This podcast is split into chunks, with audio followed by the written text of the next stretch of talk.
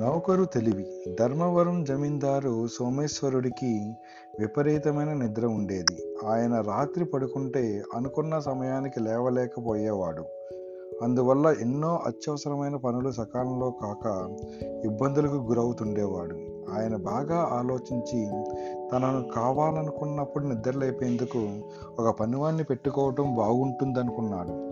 ఈ సంగతి దివానుకు చెప్పాడు. అనంతుడనే యువకుడొకడు దివాను ద్వారా విషయం తెలుసుకుని ఈ పని తనకు ఇప్పించవలసిందిగా కోరాడు. దివాను వాణ్ణి జమీందారు దగ్గరకు తీసుకుపోయాడు. జమీందారు అనంతుడితో నేను రేపు తెల్లవారుజామున నాలుగు గంటలకు నరసింహాపురం వెళ్ళాలి అన్నాడు. ఆ రాత్రి సరిగ్గా నాలుగు గంటల సమయాన అనంతుడు జమీందారుని నిద్రలేపాడు. ఆయన సాయంకాలం నరసింహపురం నుంచి తిరిగి వచ్చి అనంతుణ్ణి పిలిచి పెందలారే లేచి వెళ్ళడం వల్ల అనుకున్న పనులన్నీ పూర్తయ్యాయి. అటు మెచ్చుకుని రేపు తెల్లవారుజామున జగన్నాథపురం వెళ్ళాలి. ఐదు గంటలకు నిద్రలేపు అని చెప్పాడు. ఆ విధంగానే ఐదు గంటల వేళ అనంతుడు జమీందారును నిద్రలేపాడు. ఆ రోజు చీకటి పడుతుండగా జమీందారు జగన్నాథపురం నుంచి తిరిగి వచ్చి అనంతుడితో ఈ రోజుతో నువ్వు పనిలో చేరి రెండు రోజులైంది. నెల కూడా ఈ రోజుతో ముగుస్తున్నది. రేపటి నుంచి కొత్త నెల ప్రారంభమవుతుంది. అందువల్ల ఈ రెండు రోజులకు జీతంగా నాలుగు వరహాలు ఇస్తున్నాను. వచ్చే నెల నుంచి నెలన్నర అరవై వరహాలు జీతంగా ఇస్తాను.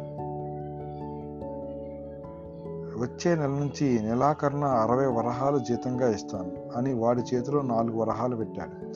ఆ తర్వాత జమీందారు లోపలికి వెళ్ళి బట్టలు మార్చుకుని వీధి అరుగు దగ్గరకు వచ్చేసరికి అనంతుడు మరొక యువకుడి చేతిలో రెండు వరహాలు పెట్టడం ఆయన కంటబడింది. జమీందారు ఆశ్చర్యపోయి అతనెవరు? ఎందుకు రెండు వరహాలు ఇస్తున్నావు? అని అడిగాడు.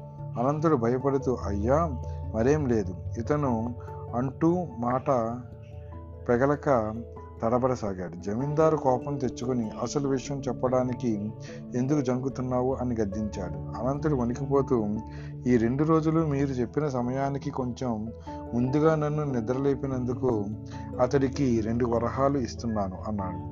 ఈ జవాబుతో జమీందారుకు అనంతుడు కూడా నిద్ర విషయంలో తనలాంటి వాడేనని తెలిసిపోయింది. ఆయన వాడి తెలివితేటలకు చిన్నగా నవ్వుకుని ఒరే అనంత రేపటి నుంచి నీకు తోటలో చెట్లకు నీళ్ళు పోసే పని ఇస్తున్నాను.